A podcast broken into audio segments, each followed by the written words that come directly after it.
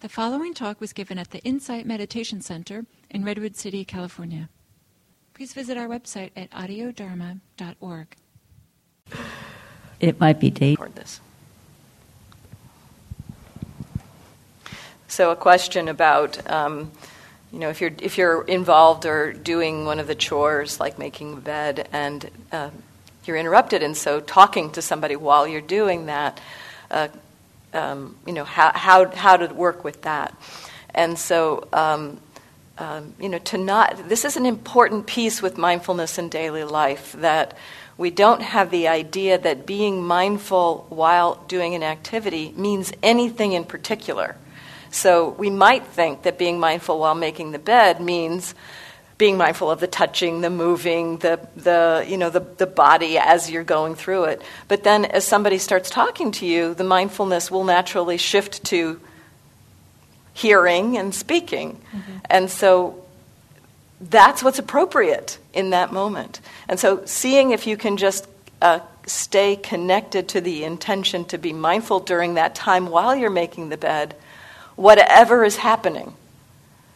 It requires a little bit more relaxation of mind, more receptivity. It's, uh, so, this is again, this is kind of about directing the mindfulness versus receiving. So, if we have the idea that being mindful while making the bed means being mindful of the body moving, then as somebody comes to speak to us, it interrupts that directing of the attention, and we might get confused mm-hmm. about that and try to split the mindfulness. Mm-hmm. And instead, it just can be, it's almost more like just expand. Maybe the attention gets more directed to the, to the speaking, but it, there's also this, one of the things one of my teachers, Sayadaw U speaks about is something he calls 50 50 mindfulness. Um, 50% of the attention on what you're doing and 50% of the attention on how you are. And so that might be, you know, that, and, and in this case, it might be, you know, some percent of the attention on the movement and making the bed, some percent of the attention on the hearing, and some percent of the attention on how you are with it. But it doesn't have to feel like it's time slicing. Right. It's just more, you know, relax and let the awareness get bigger. And see if you can just receive. Uh, so, this is where we begin to explore the possibility of mindfulness beginning to infiltrate just what's already going on so it, it, it can be a challenge, but just explore that possibility mm-hmm. that you can be aware of multiple things at a time. Thank you. Thank you. Ah, record this one too. I, I, forgot to mention this yesterday, especially for um, the chores. Um, um,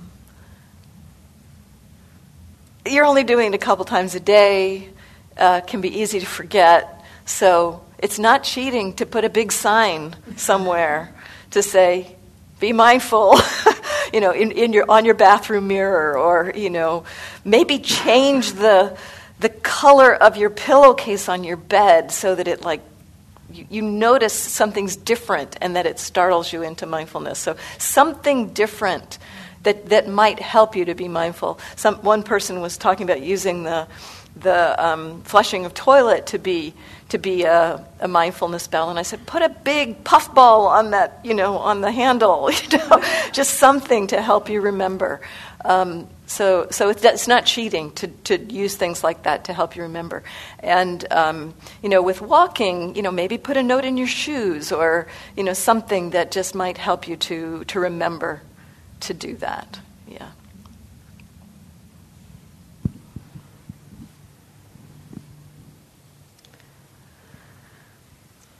So the question about um, uh, the difference or recognizing in, in this description, uh, taking a walk and in shifting between the four areas seeing, hearing, moving, touching that when it, with each area, it became so moving to seeing, it became needing to direct the attention to look at things.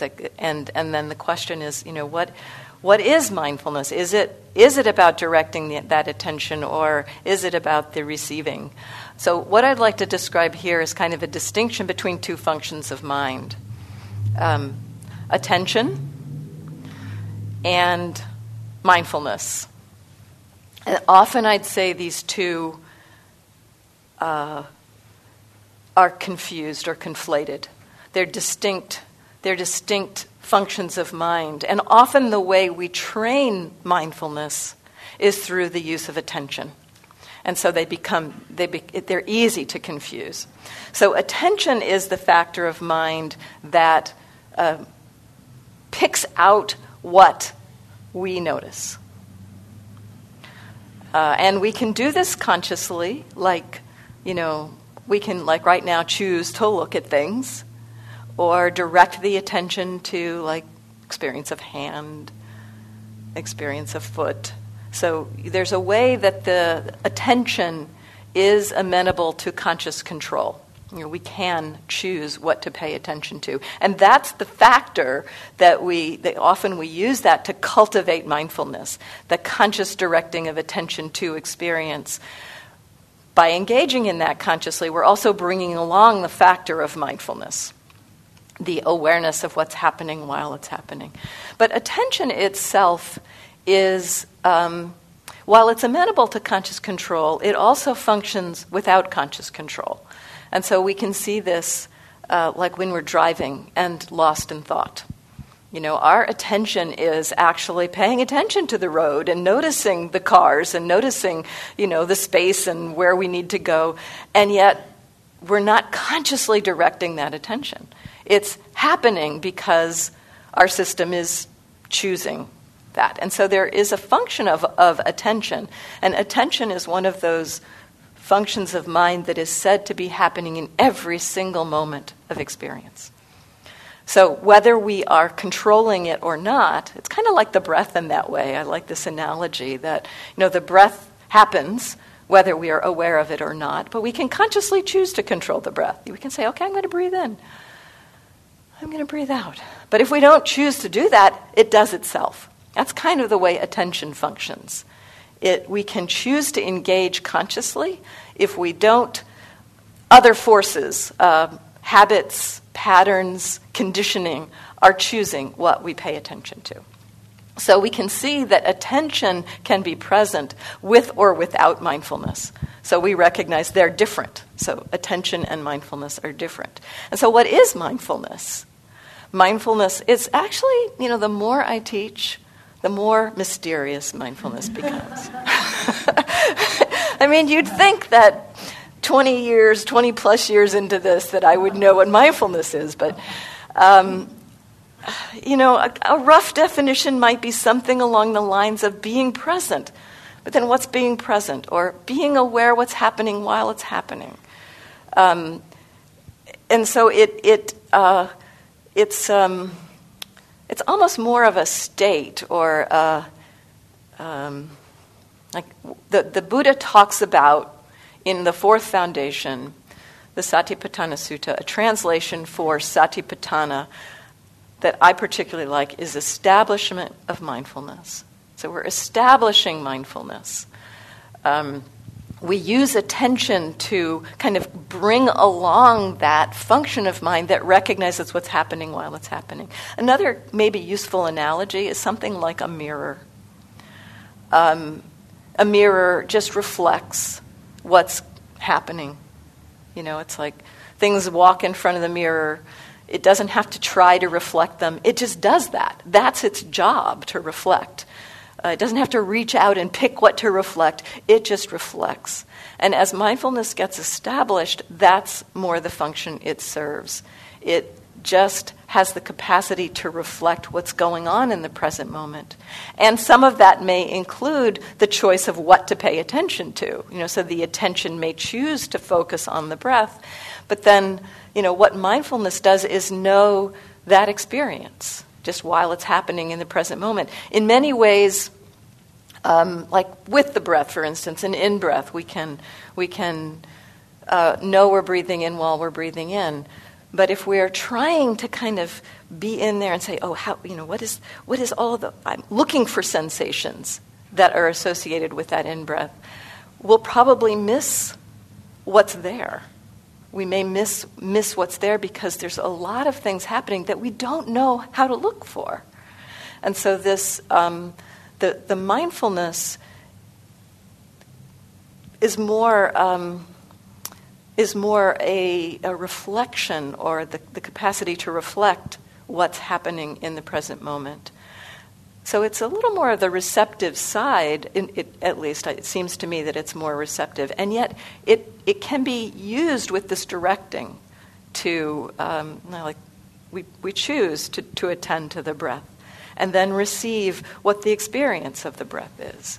It's kind of like tuning a radio, so that's another, another analogy that I use sometimes. So, you know, a radio is a receiver, and um, we can, uh, you know, if, if it's not tuned, it just gets static because it's receiving all of the channels.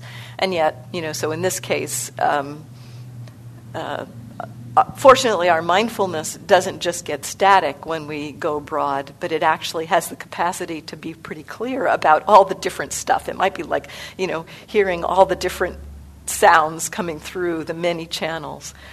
Um, but we can also choose to tune that radio to a particular station. So when we tune a radio down to a particular station, it's not as if that re- radio is going out and grabbing that channel. It's just receiving a narrower frequency. But it just receives whatever comes in there. And that's kind of what we do with, with attention. We direct the attention to a particular area, maybe to seeing, and then explore what happens in that realm. What is received in seeing? Now, the, the attention, you might be using the attention to say, oh, let me look at that tree, and let me look at that flower.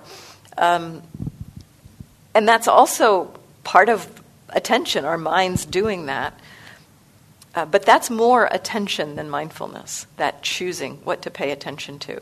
So you know, exploring that, that's what your mind tends to do with, with, um, with seeing. And it's what a lot of our minds tend to do. This, this notion of being in control of what we're experiencing has very deep human roots.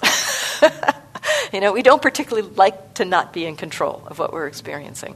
And so, this practice of letting go, even in the tuning towards seeing, to let go of deciding what to pay attention to, you may find it very challenging. And so just noticing, oh, the mind wants to pick, you know, so it's, it's, there's a kind of a searching going on. Um, and you may at times in that, you know, so I like to encourage the, um, in shift to seeing, for instance, see if you can receive, but don't try to hold to that because the mind will want to look. And so just begin to recognize when looking is happening and when it shifts more to a seeing. And you don't have to, to, to, control that. And so just that's beginning to notice the factor of attention at work. That, oh, seeing, oh, I mean, looking, seeing, looking, seeing. And we don't have to preference either one of them as being better than the other. Um, it's just, it's just that at this point it seems like your, your mind is more practiced at the looking than it is at the seeing. And so it may take some time before, before that happens. So it is mindfulness either way. Uh, so if there's an idea that if you're not looking at something, it means you're not mindful, see if you can let go of that idea